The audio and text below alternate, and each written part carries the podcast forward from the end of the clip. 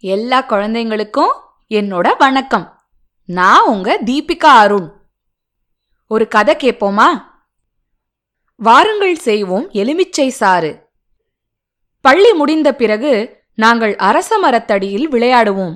நொண்டி ஒரு குடம் தண்ணி ஊத்தி கண்ணாமூச்சி பாண்டி மேடு பள்ளம் கண்டுபிடி ஏழு கற்கள் போன்றவை அவற்றில் சில. மரத்திற்கு பக்கத்தில்தான் ராஜு மாமாவின் தேநீர் கடை இருந்தது. வெயில் அதிகமாக இருக்கும்போது அவர் எங்களுக்காக ஒரு கூஜா நிறைய எலுமிச்சை சாறும் குவளைகளும் வைத்திருப்பார். இதை எங்கள் எட்டு பேருக்கும் எப்படி சரிசமமாய் பிரிப்பது? அமனின் சட்டை பையில் கயிறு ஒன்று இருந்தது. கூஜாவில் இருந்த பழச்சாரின் அளவிற்கு சரியாக நாங்கள் அந்த கயிற்றை வெட்டினோம். பின்னர் அந்த கயிற்றை இரண்டாக மடித்தோம். மடித்ததை மீண்டும் இருமுறை மடித்தோம். இப்போது எங்களிடம் எட்டு சமமான பாகங்கள் இருந்தன.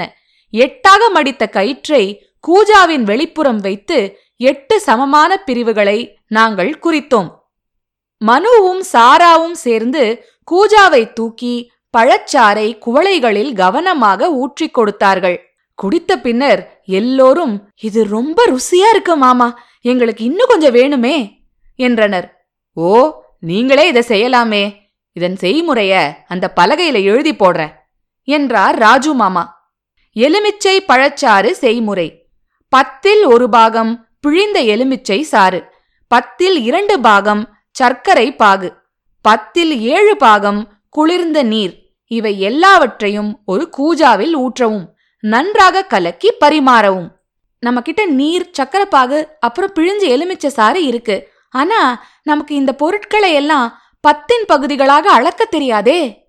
அப்பொழுது சூர்யா நாம ஏற்கனவே எட்டு பிரிவுகளை குறிச்சு வச்சிருக்கோம்ல அத்தோட இன்னும் ரெண்டு பிரிவுகளை குறிச்சு வச்சுட்டா நமக்கு பத்து பிரிவுகள் கிடைச்சிடும் என்றான்.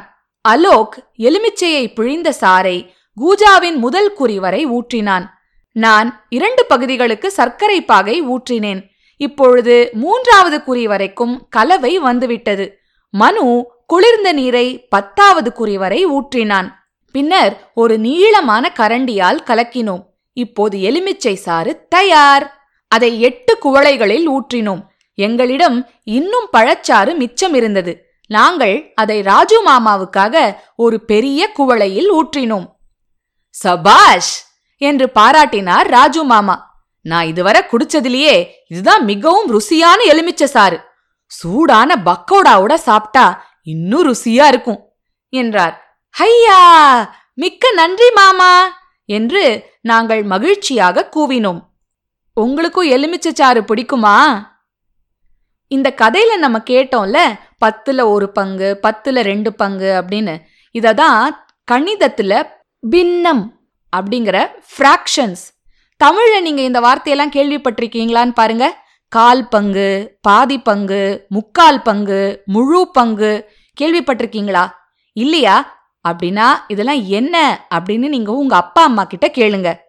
சரி சரி. இப்ப வேற என்ன பண்ணணும்? எலுமிச்சை சாறு தான். வீட்டில் எலுமிச்சம்பழம் இருந்தா அதை உங்க அப்பா அம்மாவோட துணையோட நறுக்கி சாறு பிழிஞ்சு அதுல கொஞ்சம் உப்பும் சேர்த்துக்கோங்க. சர்க்கரையோட ரொம்ப ரொம்ப ரொம்ப சுவையா இருக்கும். சுவையா இருக்கிறதோட சேர்த்து எலுமிச்சம்பழத்துல விட்டமின் சி அப்படின்னு ஒன்று இருக்கு. அதுக்கு அஸ்கார்பிக் அமிலம் அப்படின்னு இன்னொரு பேரும் இருக்கு. இது நம்ம உடம்புல இருக்கிற வெள்ளை அணுக்கள் இருக்குல்ல அதை அதிகரித்து நமக்கு நோய் எதிர்ப்பு சக்தியை வளர்க்கும். விட்டமின் சி எதுலலாம் இருக்கு தெரியுமா? வெள்ளரிக்காய் நெல்லிக்காய் ஆரஞ்சு எலுமிச்சை சாத்துக்குடி போன்ற எல்லா சிட்ரஸ் வகை பழங்கள்ல தக்காளி கீரை வகையிலலாம் கூட விட்டமின் சி இருக்குது விட்டமின் சி குறைபாடு இருந்தா தோல் வறண்டு போகும் பற்கள் ஈறுகள் பாதிக்கப்படும்.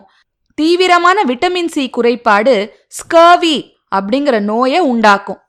நீங்க தினமும் சாப்பிட்ற சாப்பாட்டுல விட்டமின் சி சேருதான்னு கண்டிப்பா கவனிச்சுக்கோங்க.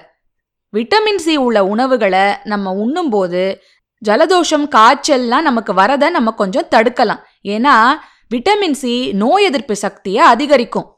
சரி சரி இப்ப போய் எலுமிச்ச சாறு செஞ்சு குடிங்க. எனக்கும் கொஞ்சம் தரீங்களா? இன்னொரு கதையோட சிட்டுக்குருவி பாட்காஸ்ட்ல உங்களை நான் சீக்கிரமா வந்து சந்திக்கிறேன். அது வரைக்கும் சிரிச்சுக்கிட்டு கிரிச்சுக்கிட்டு சந்தோஷமா இருங்க. வாருங்கள் செய்வோம் எலுமிச்சை சாறு. எழுதியவர் நந்தினி. தமிழில் ஷீபா. வெளியீடு பிரதம் புக்ஸ்.